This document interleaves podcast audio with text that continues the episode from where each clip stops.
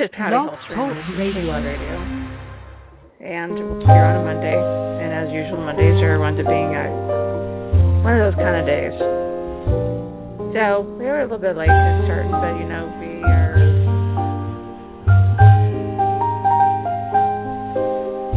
But, uh, but we're here.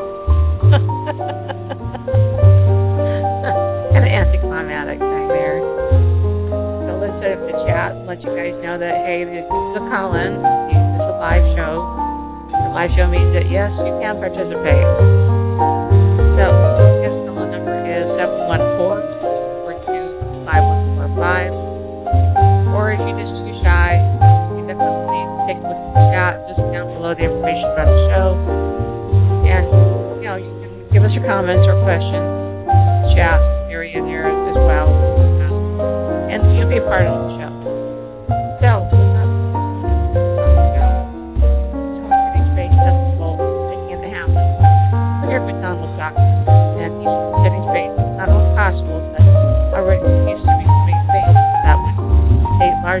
you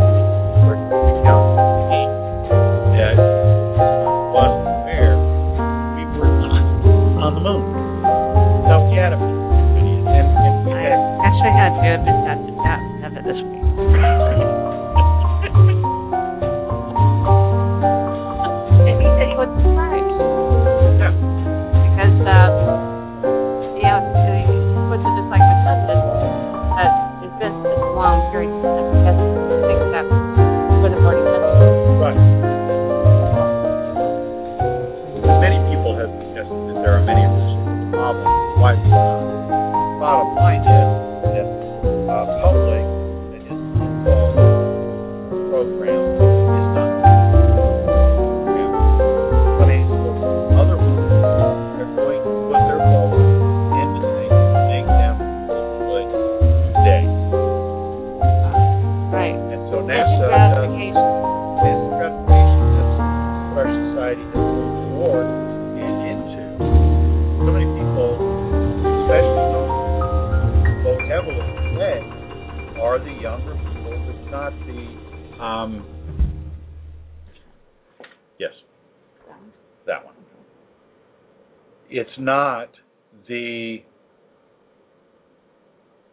Baby boomers who got it all started back in in '69 Mm-hmm. well, not necessarily they got it started. It was our parents who got it started, but it was the baby boomers who kept feeding it and being excited about um, everything that was going on. Um,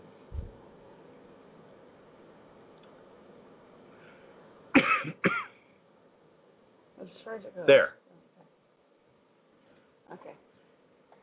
So, but the interesting thing is that where government has left off, um, just like back in the day in history, where government leaves off, private enterprise picks up. And one of the, the probably the thing that makes my message so different from most everybody else. You've got you've got the Mars Society talking about Mars Direct. Yeah, let's push to Mars with two or three people, put them on the moon and bring them home, or put them on Mars and bring them home. Um, the sheer expense of that deal with chemical rocketry and all of that stuff is is so huge. The public's not going to support Well, that. yeah, don't they learn Um, anything from science fiction? I mean, I, I know I've read This at least a couple books about government. this. Yeah, I know. And it, see, this that's just it. They first, your first issue is you're forgetting government never learns. Period. First, they're they're really you know almost amoral to the point of not sending anybody anywhere. Where uh, you know they they get too worried about somebody getting hurt. Now they want to just stick somebody on the on Mars. I mean, hello. That's kind of going on to whole total opposite spectrum here. It- the problem is not that the leaders that are there can't lead. Okay, they have that capacity. We would never say that. The problem is that their budget, particularly NASA's, Oh yeah. is nowhere near what it needs to be to put a person on Mars or two people on Mars Mhm. and bring them home. And again, that's the assumption following President many ago. the problem is that that's not how you do the principle of opening a frontier. We can look back in history to the uh, you can go back to Australia and Botany Bay, started out as a penal colony. The people were sent here not to go home. They were not going home. Right. This was a one-way trip. When you look at the pilgrims and most of the settlers and immigrants that came from Europe to the Americas, that was a one-way trip. Yeah. Um, Jamestown went through two failures before the third try actually succeeded. Yeah, they they lost Lost a lot of people. lost a lot of people. Most of them. The And when when the supply ship arrived on that third attempt for Jamestown, 80% of the people were already dead.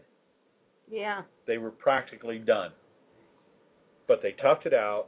The supply ship arrived, you know, that that nick of the time saving, you know, literally barely surviving. And it, you know, I don't know if you saw the news, but apparently they've unearthed the skull from Jamestown of a 14-year-old girl with cut marks on her skull that suggests that Jamestown may have evolved into cannibalism uh, before that final supply ship arrived. So we are humans, well, and this just points that out. yeah. So, and you never know, Mhm. you know, because uh when the to- going to tough, we don't care how tough it how tough the meat is. No, we don't. we'll eat it. Meat is meat. Meat is meat. And there are all sorts of other things that we can eat, the veggies and plants and all that And- stuff. No, but you got to have edible plants to be able to eat them. right. You've got to have crops. You've got to yeah. have good weather for crops on Earth and, Yeah. and things like that. Although I hear that we So- taste like chicken. Yeah, that's what I hear. I haven't had the opportunity to take a bite, so well, you bite, to, but that not to chew and swallow. Yeah, you know, if you don't chew and swallow it. different things like that. But let's let's bring everybody up to date a little bit. Yeah. Um, I, I've said there's a lot for a lot that's been happening, and let's just bring everybody up to date real quick. There have been, uh, just to let you know, since I'm advocating private citizens going to space, there have already been seven different space tourists visit the International Space Station. and these, the very first one, Dennis Tito, from 2001. And in fact, it's interesting to note that Mr. Tito himself will be at a summit this uh, this weekend on the 5th, 5th, and 6th in Washington D.C. They're going to be talking about what is involved in going to Mars. Uh, Mr. Tito is actually funding um, the uh, Mars, I think it's Mars One program, or is it Mars Mars Inspiration? Is that the Inspiration fly, Mars. Is that the flyby one? No, Okay. Dennis Tito's one is Inspiration Mars, I believe, which is to actually go one way trip, land, and stay there, which I think is admirable. It's admirable, but it's a little early. I don't know that it's early. I, I think that the approach is lacking in a few details, but we'll, we'll come back to that after a while. Some other information, you know, we talk about the space station as being an international space station, but I don't think people realize just how international an effort this is. You've got four nations that send cargo up to the ISS on a periodic basis.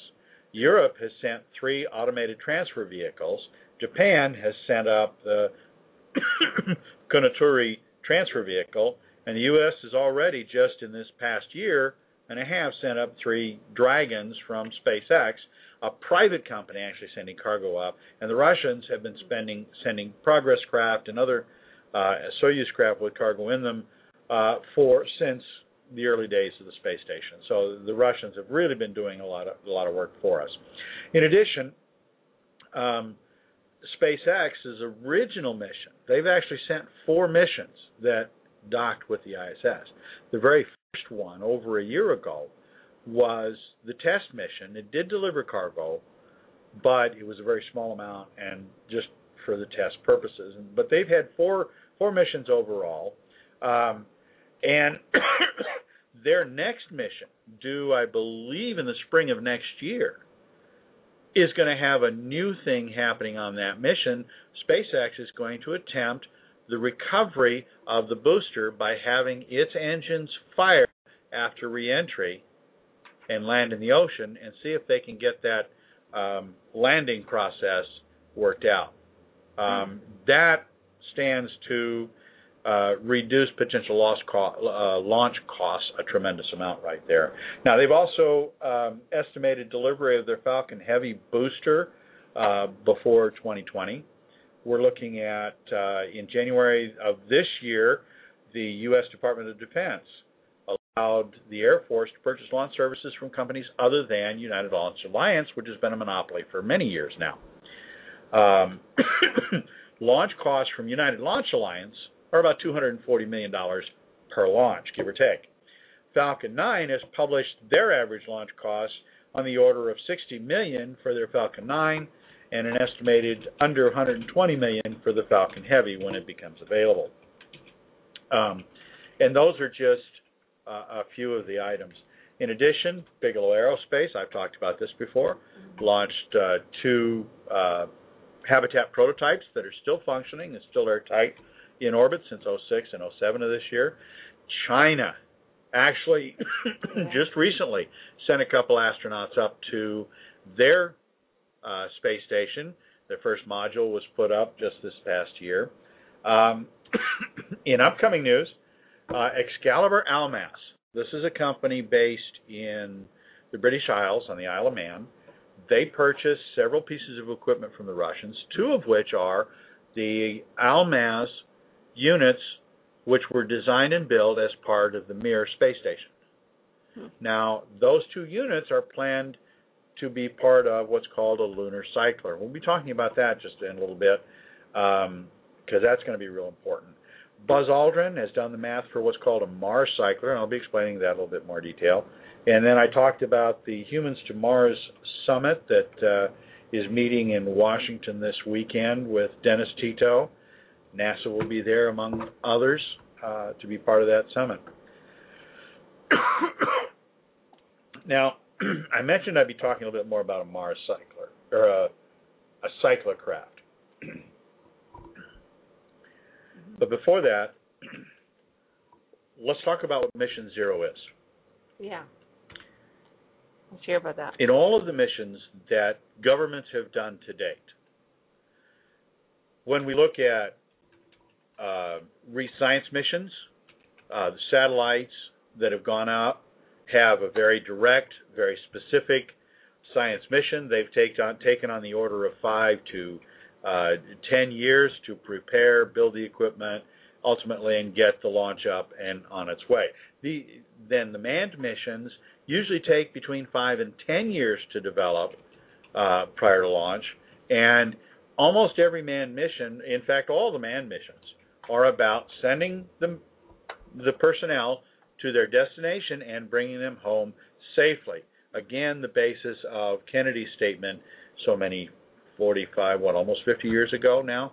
Um, and so, actually, I think it is 50 years. It was 63, I think. Yeah. Um, well. No. No, he died in 63. He died in 63, so yeah. it's, so it's been more than that. So, but anyway, what Mission Zero is is the idea of not sending people up where they've trained 10 years to do specific group of items and then come home. Mission Zero is a collection of missions whose sole purpose is to establish the infrastructure for settlement. It's not about science, although we will do science. It's not about going, spending two weeks, and coming back. It's not about all of the technology that NASA and all of the all people try and, and get involved. This is mission zero is the bare bones collection of missions that it will take to establish air, food, water, and habitat at our target location. Now, that means that we don't take a lot of the gleaming technology that we expect to that we've seen on the ISS, that we've seen in the moon missions, that we saw on Mir. Um, what we do take is we take um, the supplies, much like the pilgrims brought over with them, much like the American settlers carried with them in their wagons and hand carts when they settled the Midwest and the Far West. You, you didn't carry an entire home on your back. No. You just couldn't. That'd be weird. Um, in trying to carry that, you would never make your destination, and that is the problem that we have with current uh, focuses in the manned mission programs. All of them about to guarantee survival. And in that guarantee, you end up with redundancies on redundancies on redundancies instead of trusting your people to be able to solve the problems and survive through to their goal. I was thinking that you know they have, definitely would not be able to have hoarders on the moon. I mean, you you you need to be bare minimum of what you need. Exactly. And and the thing is, if we're going to move into the frontier is space, or realistically the frontier that is the sea, they both require the same effort. You you cannot start opening this kind of a frontier with all of the gleaming tools that we expect to be there from our technological society. You have to open a frontier as a frontier, whether it be under the sea or whether it be in space. You take the minimum materials that you need to survive. You don't need cable TV. You don't need a cell phone. Yes, you need a laptop, a computer to be able to make your note taking, to make your observations, to make many tests and things like this compact. That's the benefit that it serves. But you don't need a computerized rover. You can take a pedal car, four wheels out of out of uh, a, a mesh spongy type metal that will survive the the stuff Hmm. on on the surface of the moon or Mars, and you put a basic seat on it. You put a simple frame that can carry a hundred pounds, and you pedal the doggone thing. Yes, you're going to use a little bit more air and temperature control in your spacesuit, but you plan for that and you do it in sections. Does a farmer go out on his farm and expect to plow the whole thing in one day? No. No. no. He'll he spends nearly a month in some cases getting those fields on his farm plowed in preparation. He does it a little bit at a time. Mm. He works. He may work from sunset to s- sunrise to sunset, Well, yeah, but- he's still parceling out the work. yeah. And this is what we need to take in our approach to setting up the infrastructure that will serve as the foundation for all of the things that we want to do when we settle the moon, Mars, and space and the asteroids. now, the downside is is that we can't take a mission zero paradigm approach when looking at settling space itself. If you're going to put a habitat in space, like many of the space stations, the Bernal sphere, the the Dyson sphere, or, or not the Dyson sphere, that's that's way bigger, but the Bernal sphere, the uh, O'Neill cylinders, uh, even the ISS, you have to have all of that gleaming technology in place in space itself. Your ship, your habitat in space has to have all of those tools because you've got nothing to work with. When we're looking at So they have to be really uh, the, these people who we drop on the moon or Mars, or Mars are going to need to be people who think about how to get around something, how to make something out of something else. Absolutely, and one of the challenges that we face is, is that NASA's history, and and Russia's, to give them credit as well, has been to think through with thought experiments, with physical experiments in vacuum chambers, with the um, uh, aircraft uh, anti gravity training that they do, Um, and this stuff is all really expensive, and it's gotten them as far as I believe we can go in understanding what it's like to live and work in the low gravity situations and lack of air situations that we're going to find not only on the moon but on Mars and other planets or moons that we may visit. You know, there's there's Phobos on uh, uh, as uh, at Mars. You've got a couple of the moons of Jupiter and Saturn that are promising as potential landing sites, not to mention uh, mining sites. So if we're going to move into these environments, we need to have people, as you say, being capable of solving the challenges that they face on the moon. Yeah. You've got to be willing to look and say, okay, you've got dust there. We can't recreate that dust here. right. We can get some some some approximations, but we can't create a habitat here that's a lunar environment. You just can't do that here. You'll always be missing something, whether it's the low gravity, whether it's the the, va- the level of vacuum you're looking for, whether it's the gravity that you're looking at that's going to make the dust behave a certain way. You cannot reproduce that here to be able to learn and, and develop the training to handle those circumstances you're going to find there. Mars gravity is much better. And the dust on Mars, while it's windblown, where it isn't on the moon, the windblown dust on Mars is even worse. It's driven by, in some cases, hurricane force winds. Hmm. Yeah, so they they need to know. Uh, you know, the idea is that NASA's already paved the way for things that that the common man's going to need to know. Uh, like, for instance, how to deal with. They've dealt with developing the technology that gives us the the cocoon that we need to get there. Also, they've done the research. You know, what's the, Mhm. the moon dust made of? What kind of pow- uh, problems would that cause for for us as humans uh, living in that kind of environment? Right.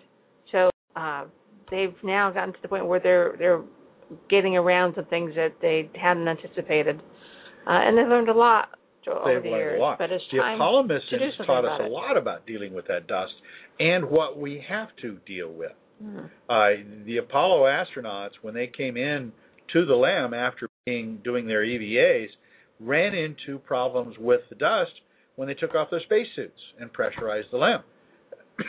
the dust got everywhere and created havoc in a lot of places. Right. Uh, so NASA's been developing other solutions like a suit dock, which never comes inside the station. You actually climb into the suit. It hangs on the outside of your unit, and you climb in and out. Then you detach it from your habitat unit or rover or whatever the case may be. It's a wonderful idea. I think it makes a lot of sense, but it's expensive. what do you mean by detaching? You mean this? Well, It's a suit, a, a spacesuit dock that's equipped with a docking mechanism. Uh, let's say you have a rover on the moon. Let's say it's kind of like a mini motorhome. Well, at the back doors of your mini motorhome rover, you have two spacesuits permanently attached to the outside of the, the unit. Now, inside the habitat, inside the rover, there's a there's a hatch, and through that hatch you climb into the spacesuit. You close the hatch, seal it, and then you you hit a couple of buttons, and it detaches from the rover so that you can do your EVA. You walk around, do the things you need to do, and then when you go back, you simply position yourself back up into that hatch space again, seal it, reconnect and seal to the rover, and then you open the hatch and climb back out. And getting in and out of these is much easier than getting in and out of the current spacesuits because you're sitting there. Um, right. But what I was asking is is, is this, uh, for instance, do they once they they get out of their suit that's outside, outside suit, does that stay there? yeah, it stays outside Oh, the unit. Stay, it So they just hook it up again, and then it stays Yeah. outside. Okay. it stays out, so it's permanently attached, kind of like when they're not kinda in like it. your wet shoes, kind of like wet shoes. Yeah, you know, galoshes. yeah, galoshes. You leave them Yeah. in the environment. yeah, galoshes. and that keeps- Yeah. It, it, it's it's reminiscent of galoshes. Mm. Um, but for, those who who don't live in the snow, uh, the galoshes went over top of your shoes, so that way your shoes wouldn't get wet in the snow, and you leave your galoshes outside or or you know. they were a little taller than ankle boots. Yeah. They're rubber. You just kind of slip them right on, and then And, generally you're supposed to be able to slip them right off. Right, They, they never come off as easy. no, because they're wet and spongy. well, stick to your shoes. Yeah. Uh, so, but yeah, you know, and and the thing to remember is when we look at the difference between these missions and Mission Zero. Another thing that's different about Mission Zero is is that um, with Mission Zero, we're looking at a different type of spacesuit. The current spacesuit is designed to achieve at least um, between six and eight hours time outside the habitat. Right. uh, You said that to me once, and that's because that's all the air you can get into the Well, it's it's it's a it's a suit designed around a lot of compromises. Hmm. Um, you they now have rebreathers in them, much like scuba divers can use, Hmm. that recycle the air, but you still have other problems. You've you've got body waste, you've got sweat, you've got all the things that build up over an eight-hour period when you're working. Plus, with a spacesuit, the current design of spacesuits, these things are thick, and when you're trying to work and move around in these, even in a weightless environment, uh, it training. It takes a lot of effort Mhm. That's very and because they do not bend easy. If you, uh, for some people who may remember seeing the videos of the Apollo astronauts on the moon, you ended up hopping, and if you tried to, to bend over or pick up something off the ground, you ended up leaning over, straight-legged almost, and grabbing it while you're holding on to something else to pull yourself back up. I mean, getting up off of the ground yeah. was demonstrated as being actually. I mean, it was funny, Yeah, but it was it was particularly difficult Yeah. um, to get up off the ground because of the fact that the suits are so stiff. Because they're like, I mean, it's it's like a balloon. You know, you've seen the cartoons, and the guy gets blowed up with a bunch of air, and his arms get stuck after a certain point. His are stuck, and he's floating around a room I was bouncing. thinking, you know, thinking this is, and here we did all this just so that we could have moon shoes. Those are things that let us hop around. yeah, yeah. As kids. That was a big thing back It when I was was. a kid. you know, and now you've got now they've taken that idea Mhm. and bridged it with regular walking shoes. Right. You got springs on them. The springs are built in. The springs are visible. You got shoe, shoes that seen light I haven't seen shoes You've with got- spring springs in them. That's They're yeah, they're out there. They're expensive Really? as all get out. Oh yeah. well, I've seen ones with rollers on it, and I, Yeah. I always thought that was the beginning of the the, the end for children. Yeah, yeah. they can't walk anymore. They have to have little bla- little uh, oh yeah. holes on their shoes. Yeah, there you go. So uh, one more thing that makes kids be in a hurry all the time. But let's get Hurry so let's, yeah. So let's let's get back to talking about what Mission Zero is. Okay. Mission Zero starts out by saying, first off, you need more than th- two or three people. Okay, Okay. Well, And yeah. you, you- you've got to have enough people, first of all, to be able to work in shifts, hmm to be able to share the load. Yeah. It's like a normal business. It's it's exactly like a business. You want you want things to be produced on a constant basis, and so you're going to need shifts just like a normal corporation That's right. factory. But with more people, it also requires um, it requires it's going to require additional supplies Hmm. and materials that have got to be carried. And it's because of this reconstruction of the mission parameters that it becomes clear that you've got to completely rethink the way that settlement missions have to work. Um, you don't have the delta V allowances, and for those that don't know what I mean by delta V allowances, it's it's the fuel, it's the space on the ship, it's all the stuff that goes into being able to lift the supplies, the personnel, the tools, the things that they're going to need to make a habitat survivable on the moon within a period that you can generate your first crops. And which is I important. which is important. The the crops is is the key. Um, and when I I started looking at there there have been several proposals and and the uh, station in Antarctica NASA actually has a hydroponics lab down there that has been for a few years now producing a lot of the food that they need down there, at mm-hmm. least the vegetables and stuff. And it, it does really well.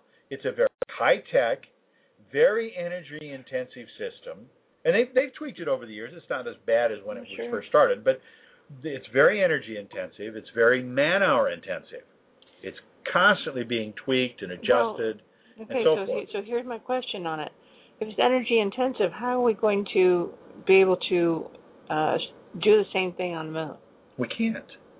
We can't do we can't do uh, traditionally technology based hydroponics on Mars either Okay. because we can't transport that much equipment to construct an energy source to provide the long term needs that it's going to have. So we need to really spend more time on those specific things. No. We've at, at the point we're at right now, the technology that we have, the the biggest thing is is one, it weighs a lot, and two, it's got to be constructed, and three, it's expensive to buy. Okay. All right. Right. Now, there is this point that in all missions you have to compromise. Okay. Right. And while I don't think that trying to carry the the number of solar panels that we would need to provide uh, lighting and, and pumps and electricity and all the stuff that would be needed for a dedicated hydroponics farm on the moon, it's just not practical. It becomes a money pit for energy. Don't they have one of those out in um, North Phoenix? A hydroponics lab? Yeah. Not that I'm aware of. The ASU has um, some hydroponics and aquaponics labs in the valley. Okay. Uh, they're much smaller, Oh yeah. um, but they're Okay. they're here. They have the benefit. They're in an, they're in a, a natural um, biosphere of the earth. Uh, they can fan a lot of it. The, the, the thing is, is that when working with high technology, for which hydroponics is, Mhm. There's no soil. Right. There is no soil. This stuff, you've got pumps for the water. You have to add nutrients to the water. Hydroponics requires that you mix your water yourself. You must add the nutrients, which is a collection of chemicals and minerals to feed the plants. Hmm. That is very, very, very labor and energy intensive. And you're not going to have enough people to man it on either the moon or Mars for the intensity that it takes. You've got to be able to treat this in a sense. And in the mission zeros paradigm, we look at this and, we, and, I said, okay, how do we compromise this? There's technology there. There has to be. But what if we look at instead of we looking at hydroponics, let's look at aquaponics. Okay. Now, the difference between hydroponics and aquaponics is is that aquaponics isn't near as energy dependent, nor is it near as energy dependent Okay. or or labor intensive. And why? The reason why is because it it's built around the principle of a biome. Now, a biome is our our biosphere. It's the plants, it's the animals, it's the insects, it's the people, it's the air we breathe, and it's the weather patterns and so forth. Now, a lot of this we can incorporate into a habitat on the moon, but some of the basics we can't. Now, to make a biome work, NASA demonstrated back in the 80s they could take a person and a bunch of plants, put them into a closed system, and pump the air back and forth, and that the man could provide enough CO2 for the plants to thrive as long as they had water and and food. And then the plants could provide enough air and the food from the plant systems that the man could live off the air and the plants. That's just plain freaky. Why? Well, it's the whole circle of life thing Yes, right in front of you. absolutely. That you know, it, the man and, and plants are are synchronized to help each other. Exactly. Well. I mean that's how we've evolved on this planet. Why shouldn't we take advantage of that cycle? sure. But here's the catch.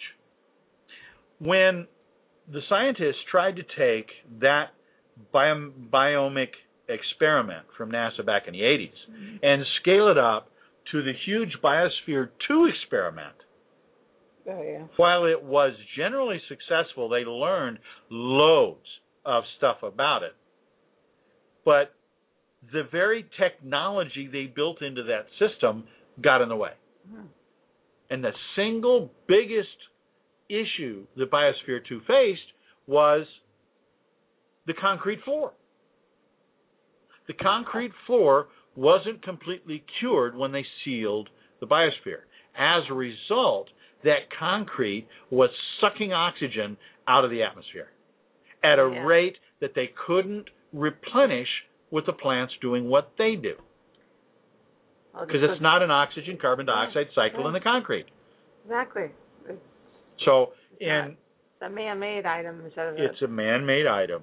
Okay, and there were other things that contributed to issues within the biosphere, but that was probably one of the single greatest ones that really impacted everything, and it threw all of the math off for everything else.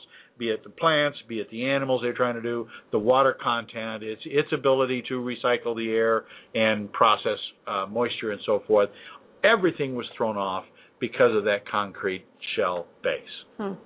And the purpose of the concrete was intended to seal the biosphere so they could get accurate data, when in fact It did the opposite. it did exactly the opposite. yeah. It created oxygen, that oxygen ring. Now, so, but what Mission Zero does is it takes a completely different idea. It says, okay, we're going to do a, a, a biome. We want to take that science that they learned about the biosphere from the 80s, Hmm. but we only want to make it a little bigger. We don't want to try and, and simulate all of the various uh, things. We need to to simulate. We need to build just enough to give us that toehold, so that over time we'll be able to incorporate some of the other aspects of our environment. We know that we can create a fairly closed ecological system. And there are some things that we can manage as humans within that environment. We can manage airflow. We can throw a fan or two in the place to get the air to circulate. Okay, we can get um, we can use our lighting. And here's the thing about a habitat in space: people and technology generate heat. Right. They generate a lot of heat. And that's just when we're sitting down. Okay? So we will not have a problem generating heat within our habitats. That's not going to be a problem. Our biggest problem is getting rid of the excess heat. Hmm.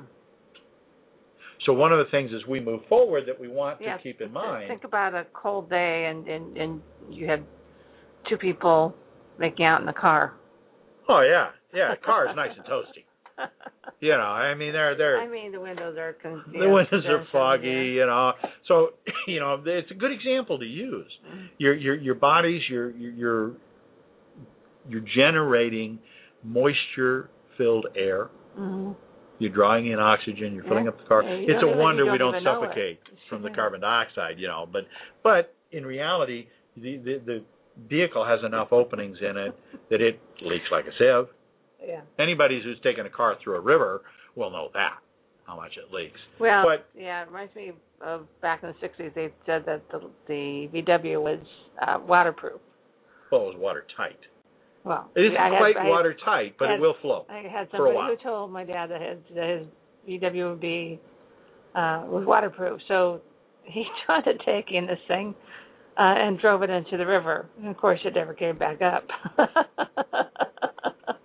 I remember as a kid here in Arizona, uh, when I was a boy, the rainstorms would hit, and the I-17 underpasses, Oh, which go into the ground, Yeah. would fill up with water, Yeah. and you'd have people in Cadillacs trying to plow through, and the water just stops them dead. The the engine gets flooded out, and Yeah. boom, boom, boom, they're stuck down in the deepest part of the the underpass. Water always wins.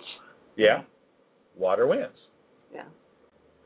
which is why the moon is so dry. Ain't no water there. Actually, there is, but we'll get to that. Yeah. The, the mission zero looks at all of these things that we've learned about living on Earth. We know that the very first thing that the pilgrims did, the very first thing that the settlers moving west did, the very first thing that people did at Botany Bay in Australia did, Hmm. the very first thing that every group of humans does when they settle a new place is they plant a farm. Hmm. They plant a farm. They find what local fauna uh, and flora can deliver to them, uh, and and they hunt. They they but the very first thing that they do is they set down roots. Hmm. So the first thing we've got to do yeah. is be able to set down roots. Now to do that, we have to go back to all the things that NASA's done and some of the private companies, and we need to take advantage of technology as here. Now keep in mind, I said Mission Zero needs to step back from technology, and that it's going to do. We're not going to take a tin can habitat. Can't do that. Way too much wasted utility because it can't be expanded. It can't grow. And what about the domes? You know, we we thought we have all these pictures and the fantasies of the domes over the well, craters. You know, and- cartoons have been Oh, yeah. depicted like that. Uh, movies are depicted, depicted in, in shows with Sure. the domes, uh-huh. and and you're thinking, how in the world did they get that up there? I don't even want to think Yeah. about how they get there, but here's the thing. If there's no atmosphere to hold your dome down, and you've got all of this air pressure inside the dome, yeah, what's holding the dome down to keep the atmosphere in? exactly, and, and it Yeah. just, it just uh, goes against every scientific logical thought. Right. I mean, there, there are things that you do to hold down the dome. You know, you anchor it, you dig into the ground, blah blah blah blah. But That's here's a lot. the thing. That's a lot of expended energy Yeah. to keep the dome down. But when we go back in history again, and, and a lot of what Mission Zero does is it looks at history to give us lessons on how to establish our beachhead on the frontier. Yeah. One of the things that, that we as a people do is we live in caves. Yeah. We live in caves. Apartments are I mean, caves. Houses Apartments, are houses, they're they're caves. caves. More no, more so now than ever before. Oh yeah. Yeah. I mean, people uh, people want windows to be able to see out, but we want our cave to protect us from everything else that's out there on Yeah. Earth: tornadoes and floods and and other people and noises and stuff. Zombie So- apocalypse. Zombie apocalypse. There you go. Um, so, but the thing to remember is, is caves have a lot of value that um, a tin can habitat doesn't. First and foremost, you dig a cave in the side of a crater wall, you you can you can dig in 30 feet, seal the front of that cave. You've got a habitat that's already protected from the heat of the sun, yeah. the cold of the of the no the cold of space. The it's protecting you from the dirt above you from radiation, from cosmic rays, hmm and for the most part, it'll hold in most of your atmosphere. How many times have we seen mine disasters and discovered that they're running out of air? Well, why are they running out of air? Well, because the dirt holds in what they've got. It doesn't let fresh air in, and it don't let the air that's in there out. So you can't let the carbon dioxide out and get oxygen back in unless you dig a hole to pump it in. Now, you dig a cave on the moon or on Mars, you've got a ready-made shelter that solves that that that satisfies so many conditions of a habitat on on the moon or Mars that solves so many problems. Plus, here's the biggest thing. Once you get that cave dug, once you seal it, you can make it bigger. Oh yeah, I guess you could. Yeah. You just, Maybe you, the walls try- could be. the, the walls could be made I mean, bigger. uh, you pro- I extend it. Yeah, I wouldn't go. You know, try to make it taller, but I would. I would extend the walls. Well, sure. Yeah. You take a you take you take three or four people. You take a pickaxe. You can dig a foot a day Uh-huh. for something that's that's six or seven feet tall. I mean, you can you can dig think, things. Think about the prison escapes of the past. Yeah. They they dug a little bit every day to, Absolutely, to get to their freedom. it doesn't take long, and they could literally construct a second habitat without ever going outside, Uh-huh. or a third, or a fourth. Yeah, they'd be connected. They would be connected. You'd have your uh, community. You could Okay. have your community. That community could grow. Yeah. You know, and sure the- they but get along. right now, but we have to come back to the science and understand Mhm. that if we make a bigger habitat, we've got to fill it with more air. Oh well, of So we have to Yeah. have. We've got to remember the math. Yeah. We've got to remember a little bit about the engineering. Yeah. So we've got to add not just air, but we need to add biomass into that habitat. And this is where What do you mean by biomass? biomass is more plants, Uh huh. more critters, and eventually more people. Okay. So you're talking about ways to feed the people. Ways to not only feed the people, but you've got to recycle and generate air, and you've got to bring water in. Water is part of biomass, and the waste. and you've got to process the waste. Mm-hmm. So here's the thing. Let's let's talk about air for a minute. Humans and plants work together to maintain and recycle an air system. Yeah. Yeah. Okay. That way. Now, if we get plants in there that also produce food, ooh, cool, double duty, Double duty. two for the price of one. Now Or- take or- those same plants. Or, or the plant that actually helps you construct something else. there you by, go. By bamboo. There you absolutely. And bamboo is a very highly photosynthetic plant. Mm. Plus, it generates. It, you can use it, hollow it out for piping, Yes. so you can grow your plumbing. Yeah. What's up with that? Shades of Gilligan's Island. I know. but now let's let's let's go back to the other plants. Right. Let's go back to the other plants. Let's go back to our two for one example. Okay, we've got a plant here that generates oxygen during its cycle, and this this plant is giving us food. Okay, Mhm. but there's a third function that same plant can do. We can get a three for here. Plants so filter the water by drawing out elements, uh, waste products. If we throw fish in our water system, Yeah. and as they um, swim around and we feed them from plants, Right. they will eat the plants and they will defecate and pee in the water and all the kind of things that they do in the water. And that will go through all the plants. The plants will filter that water. Mm. We've got our threefer. Three for. Threefer. You've got plants that provide us air, Mm-hmm. they provide us food, Yeah. and they filter the water so that we can reuse it for the fish. And if we add some ceramic filters and some minor things to kill the last of the bacteria and stuff in the water to purify it, we can have drinking water.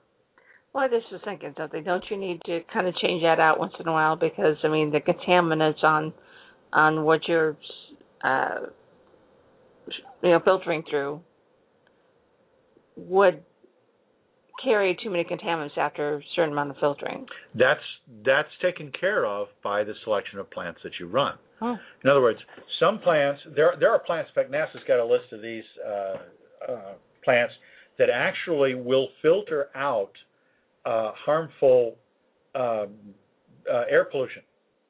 Hmm. There's plants that plants that can pull um, uh, carbon dioxide, carbon monoxide. They can pull out some of the chemicals in the air that we have in our homes from our carpets and furniture. Those plastic pieces and formaldehyde and all that, that that can be filtered out by certain plants. They they pull that out and it gets left in the soil and, and, and the different things like that, or it's left in the root system when the plant dies. Plants can also draw out a lot of the stuff from the water because they draw in um, their nitrogen and they're drawing in all of the many other chemicals as well as nutrients and stuff into their root systems. But also some plants um, become hosts for bacteria that reside in either the soil or the growing medium that also filters out things like other bad bacteria. They filter out poisons. They filter out a lot of stuff that comes in from the waste of the fish and, and the chickens and the other things that you have in the in this biome. So if you construct your aquaponic system in a reasonably balanced way, you can handle most of the problems that you would face otherwise. But here's the rub. It's still a semi artificial system. And so you need people to keep it balanced. Okay. This is why I don't believe that many of the hydroponic solutions that are te- intended to be shipped off to the moon, shipped off to Mars, and landed with robotic automated uh, caretakers are going to work for very long. They'll work for a while. But there are going to be things that are going to build up in the system that a robotic system or a remotely run system cannot deal with. And these will accumulate over time in the same way that the problems faced in Biosphere 2 became accumulative issues that they could not overcome. This is the problem with depending so heavily on technology. It just doesn't pan out. But if you pair that technology with humans, you can then develop that further and become a symbiotic relationship, and it can be adjusted far more quickly by a thinking mind on site who can correct for, for most of those ahead of time before that accumulation becomes a danger. It's Which- not a perfect which is, solution, Which is why the humans have to go, not which is why humans have to go. Even with somebody here on Earth monitoring a situation, yes, you can detect it. Mm-hmm. but can you do you have the resources on the site on Mars, plus the transmission delay right. to get to the right robot, to get to the right item, to put the right con- concentration of what it is you're trying to add into that hydroponic mix to solve the problem. And many times, a lot of these little things like this that, that sneak up on us, these aren't things we we anticipated in the lab. They're just not. When you're looking at low gravity, you've got a completely different set of fluid dynamics to work about. Water flows differently in low gravity. And it's not enough just to tip your trough another six times steeper. That's that's not enough. You've Yeah. got to look at other options.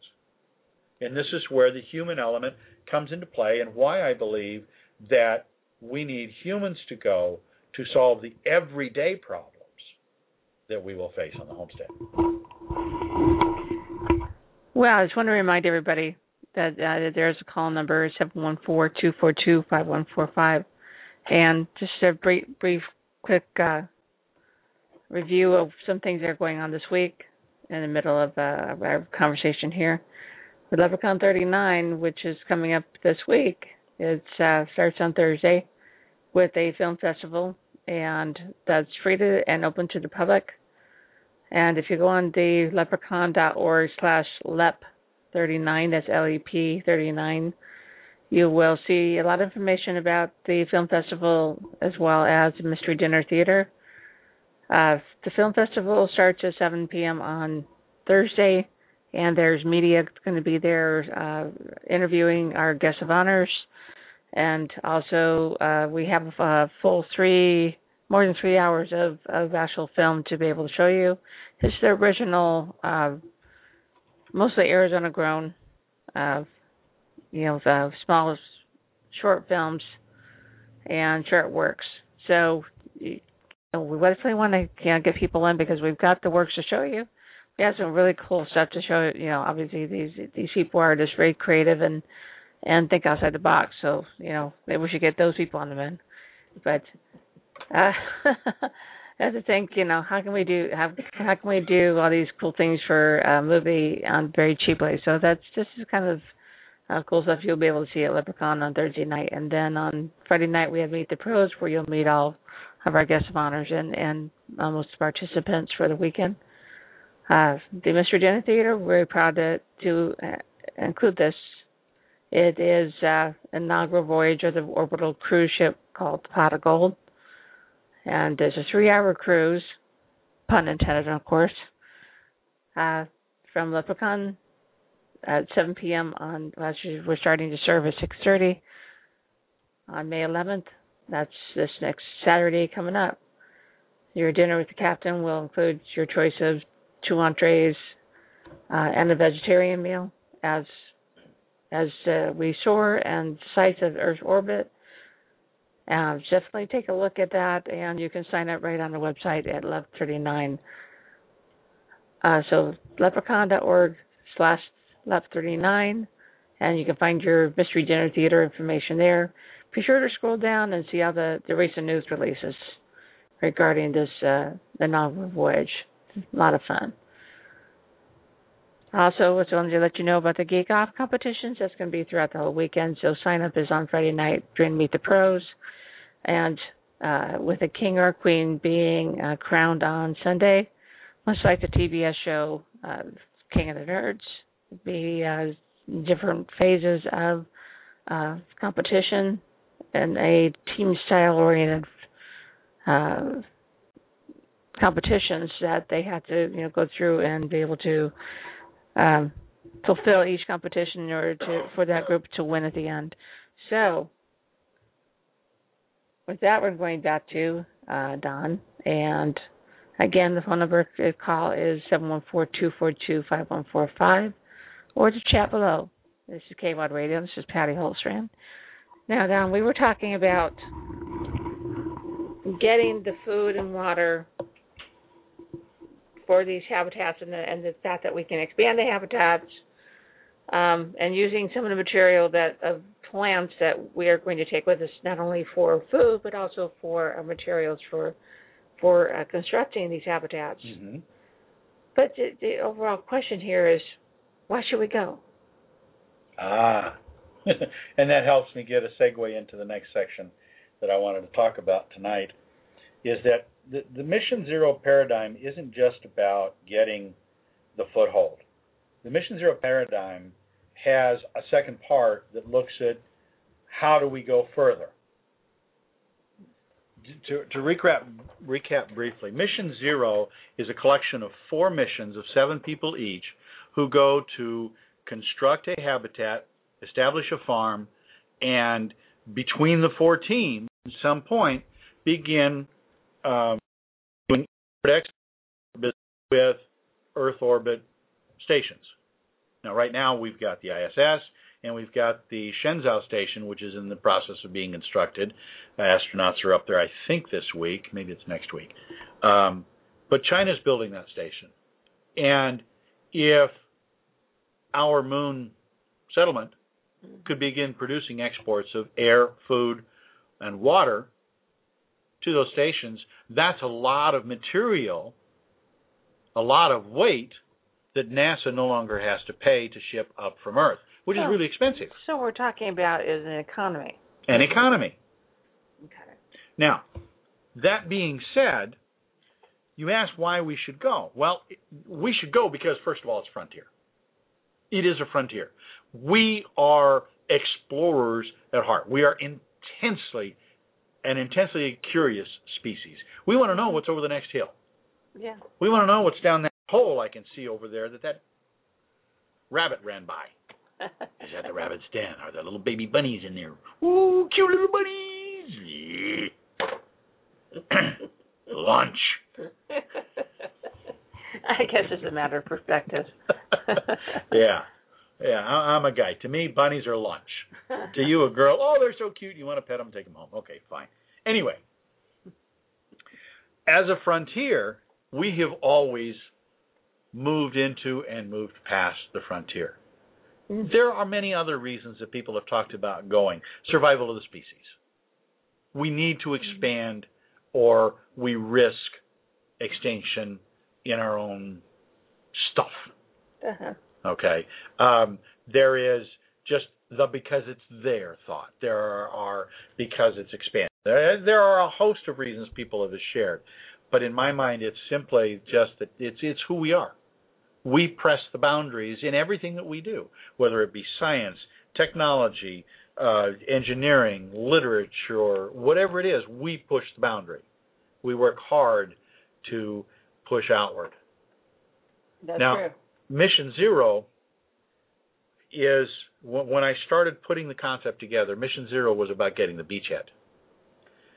But over the last year and a half, as I've been putting this together, I've been realizing it's not enough to set the beachhead. It's not enough to get an economy going between the moon settlement and the ISS and say the Chinese Tiangong uh, station. And soon to follow, hopefully Bigelow will have a station up in in a few uh, within a decade. That would be awesome to have. Yeah. Um, but I don't see it happening immediately. But we've got to get a source for air, water, food, and rocket fuel off planet. We can't keep shipping these what I call staples. These necessities cannot keep coming from Earth. No. And that's these not- are the that's- bulk. That's not self-sustaining. Exactly. They, it would- isn't. Continue to rely on Earth. Right. These things, once they're available, will open the floodgates that will allow us to send people in masse. Mm. Well, almost in mass. Um, here's here's a thought to think about. We have the capacity with the Falcon 9 rocket to send seven people up in a Dragon in one launch. Okay. In addition to those seven people, we can send them with some uh, a modicum of supplies.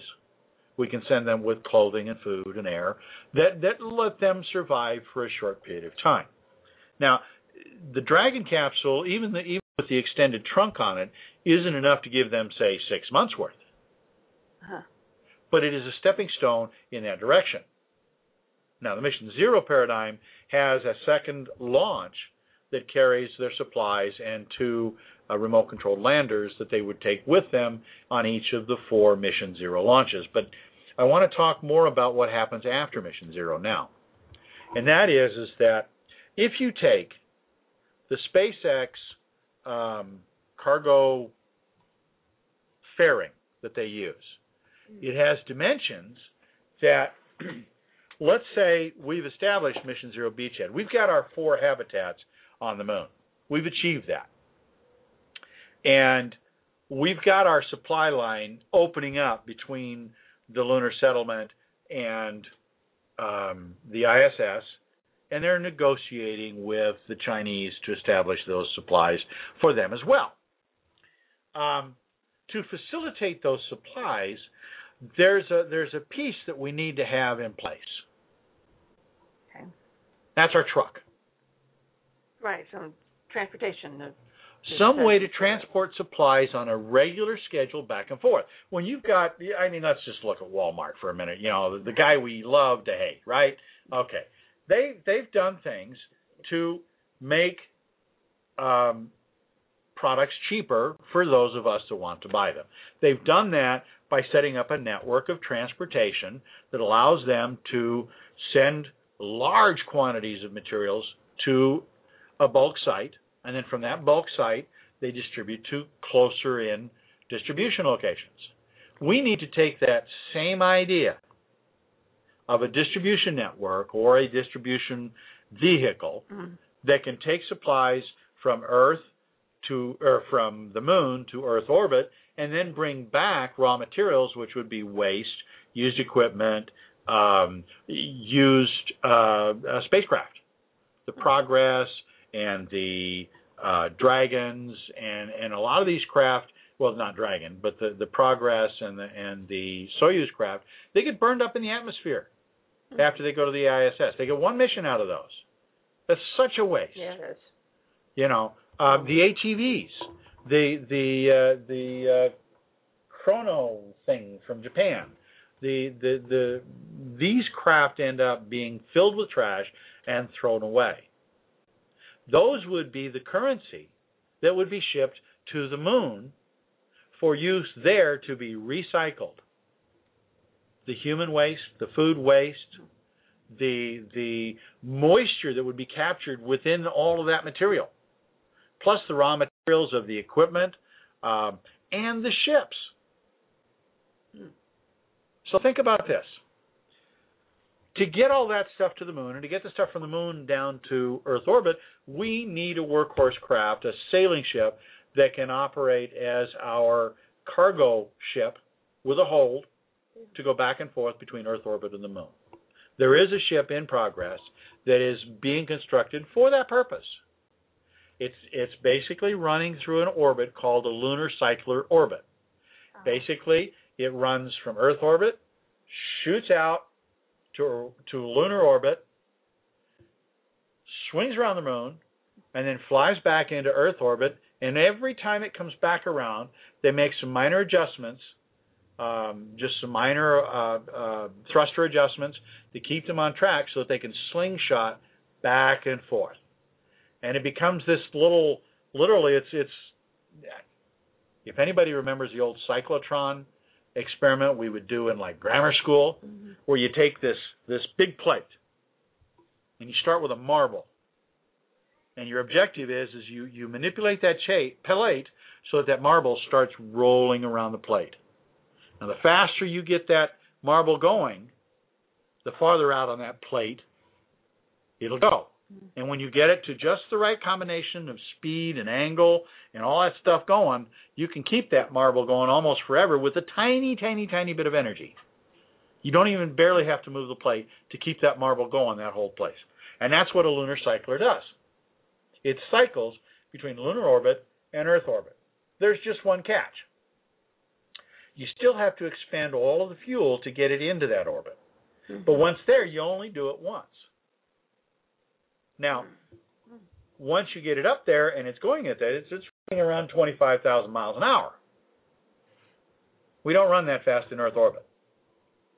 So every ship that wants to connect with that has to get up to that speed in Earth orbit, latch on, take the ride for three to three days to a week, and they jump off at the moon, slow down, and land or stop in orbit.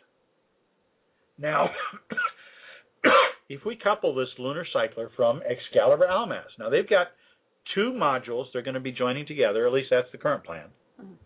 And once they launch it, their idea is to do tourist trips from the Earth orbit to lunar orbit and then carry people back and forth. It becomes a it becomes an orbital liner. Yeah. I mean, this is this is a this is a cruise ship for crying out loud. And these guys got a great idea. I could make a joke about that, but I won't. Oh yeah. We know who we're not going to have as our first liner. but here's the thing. We can facilitate their ability to do their job if we can deliver supplies to that craft, that lunar cycler, from the moon, Yeah. rather than having to su- to supply that cycler from Earth. Yeah. All the fuel, water that they'll need to supply the people with to go back and forth can be supplied far less expensively from the moon. And any waste that they generate can be dropped at the moon for recycling. Wow. It's a straightforward solution that provides that add on adds on to the economy that would become the orbital community. And once the, the Tiangong station develops where they've got all three of their modules up, all right, and the ISS has got everything there. ISS is scheduled for um, what do they what do they call it? Uh, uh, shutting it down um, in in mid 23, 24, I think. I could be a little off on that, it's plus or minus a year or two. But they're scheduled to deorbit the ISS at that time. Why? Why should we waste all of that habitat space? Yeah. If we take the International Space Station and we add some VASIMR thrusters, which is part of the plan, they're planning on testing a VASIMR system up there for thrusters to help the space station maintain its current orbit system.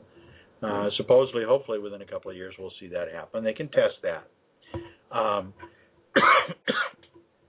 if we take the ISS and with some fully capable VASIMR thrusters, increase its orbit and speed, Huh. we could then add the next stage of our process. And the next step is that once we've got we've gone through mission 0 Mhm. we've now added our cargo cycler between the Earth and the Moon. And it takes a week to go from the Earth to the Moon, and another week to go from the Moon back to Earth orbit. Right. What we still lack is a way to get out to Mars. But we've got to have a really big ship. or a ship that we can add on to to achieve that. Okay. Now, we don't want to be lifting a huge Mars ship into orbit. And quite honestly, we've already got a structure in orbit now that is big enough to take six people to Mars. And more if we add a few more modules to it, And like some Bigelow modules. Okay, and what is that? That's the International Space Station.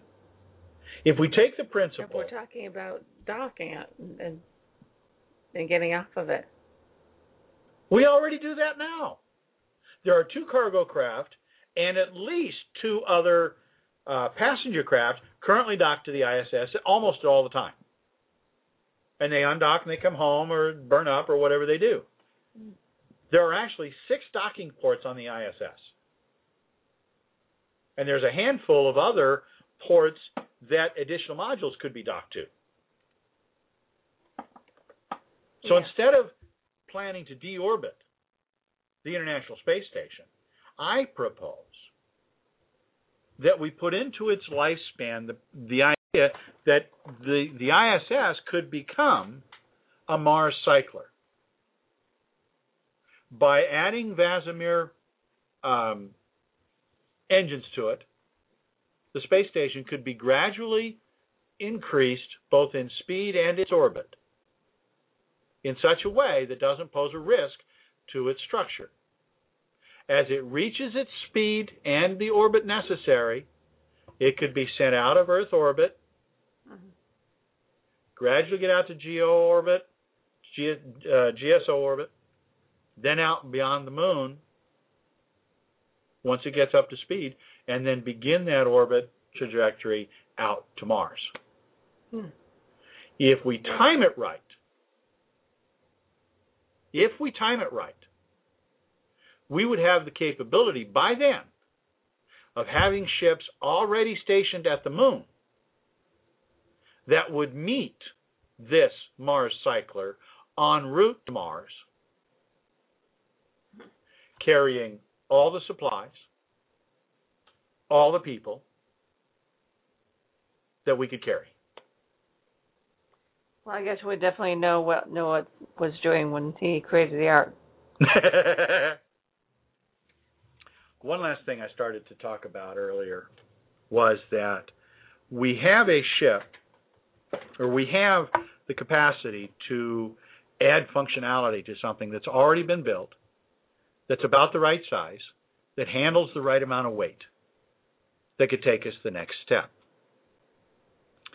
If we modified the SpaceX cargo fairing into a pressure container, Hmm. That pressure container if could be turned into a sleep ship. But here's the thing. I'm not talking a sleep ship that might go out to Mars and take 2 years to get there. I'm not talking a sleep ship that would go interstellar. What I'm talking about is something that you could send regular people on who don't need to be trained in the operation of spacecraft. You carry them like passengers in the same way that we do with airlines. But here's the difference. The the the pressure vessel would be designed in such a way to carry people in volume. You you can put 35 people in here Right. in a reclining position, surrounded by a thin water envelope, Mhm. you know, kind of like a, a cylindrical waterbed, as it were. You strap them in, and if they're at a slight angle, okay, the water cylinder cushions cushions them. But the last piece here is you put them to sleep. You give them Right. anesthetics or Reduces- sedatives or whatever it reduces the oxygen It, it reduces the oxygen use. food they would need. It reduces any food. They, they, they, they're IV when they get in. Mm-hmm. They'd slide in. They'd simply go to sleep. They'd stay asleep until they get to their projected destination. We could send, with the current infrastructure, if that fairing was used as the foundation to modify into a pressure vessel, could carry 35 people into orbit on the existing Falcon 9 ship. I believe, if my calculations are close. Hmm. Now, Now, you definitely have a good plan here as far as SpaceX has been able to deliver a seven-person capsule, Okay. which carries more people than any other capsule in development. XCOR carries two. Okay. Okay. The other space plane, uh, Virgin Galactic, carries six total. Okay. The new Orion will carry seven. But here's the bugger. When SpaceX built that fairing design for the cargo, they created a, a shape that lends itself to passenger travel. And if we put them, if we put them to sleep, that gives us a way to send 35 people at a pop on a craft that could achieve orbit, and then from orbit have a booster attached to it that could then send it up to the lunar cycler, and those 35 people could be carried all the way to lunar orbit, where they could be awakened and become settlers for the moon, or awakened for a week long uh, orientation that could then send them back up to another craft of similar design that would dock with the Mars cycler, and they would be 35 people being sent out to the Mars settlement. Right. So it's a, you know, you're going one place and then that way you can hop to the next place. Exactly. And this gives us a way that even if, if you're looking at um, this, we could have with with the Mission Zero paradigm that I've laid out so far in the book that's coming out soon, and we incorporate the passenger module on the SpaceX Falcon 9. It is conceivable that within five years we could have a thousand people living on the moon. Mhm. And with five years after that, we could have a thousand people living on Mars. I know there's been a few who've asked you, uh, what about crime on the moon? What you know, what do we do about that? There are a host of legal issues. Uh, crime is just one of them. Um, there are issues about ownership that are unresolved. There are issues about um, just general behavior in the settlement.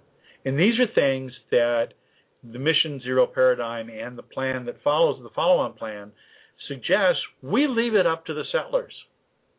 Let them establish the rules of behavior in their towns.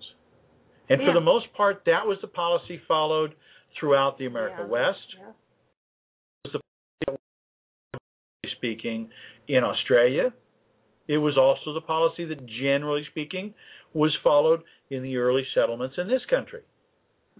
As long as Europe got their shipments, as long as the U.S. didn't have to deal with uh, stuff coming back to them that they didn't want, they left the settlers alone. And I think for the first 50 to 100 years of the lunar and Mars settlements and, and the Jupiter and Saturn moons beyond and the asteroids, leave well enough alone. These people are struggling enough. They don't need government involvement, especially the governments we have today. So, just to kind of recap, the, the, the, the vision I'm painting here is Mission Zero that puts frontier people, settlers, in a set of four missions of seven people each to establish the beachhead on the moon first. Okay. During this time, the Almaz, the Excalibur Almaz comes into play. Hopefully, if they meet their timetable, they'll have that lunar cycler coming just about the right time to start bringing supplies back and forth between lunar orbit and Earth orbit. Yeah. It's all if Absolutely. everything worked out in time. Exactly. Now, with the lunar cycler in place, the lunar settlement producing exports for the ISS and the Chinese station, we now have an economy that can that, that trades.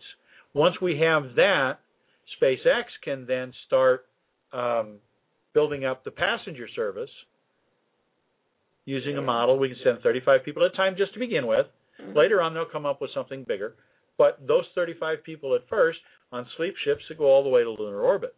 In the meantime, we get we get either uh, some sort of ion propulsion that allows us to begin accelerating the ISS and turn that into our projected Mars cycler on a schedule that puts it ready for the first 35 people to go after our four missions have gone to Mars to establish the beachhead there.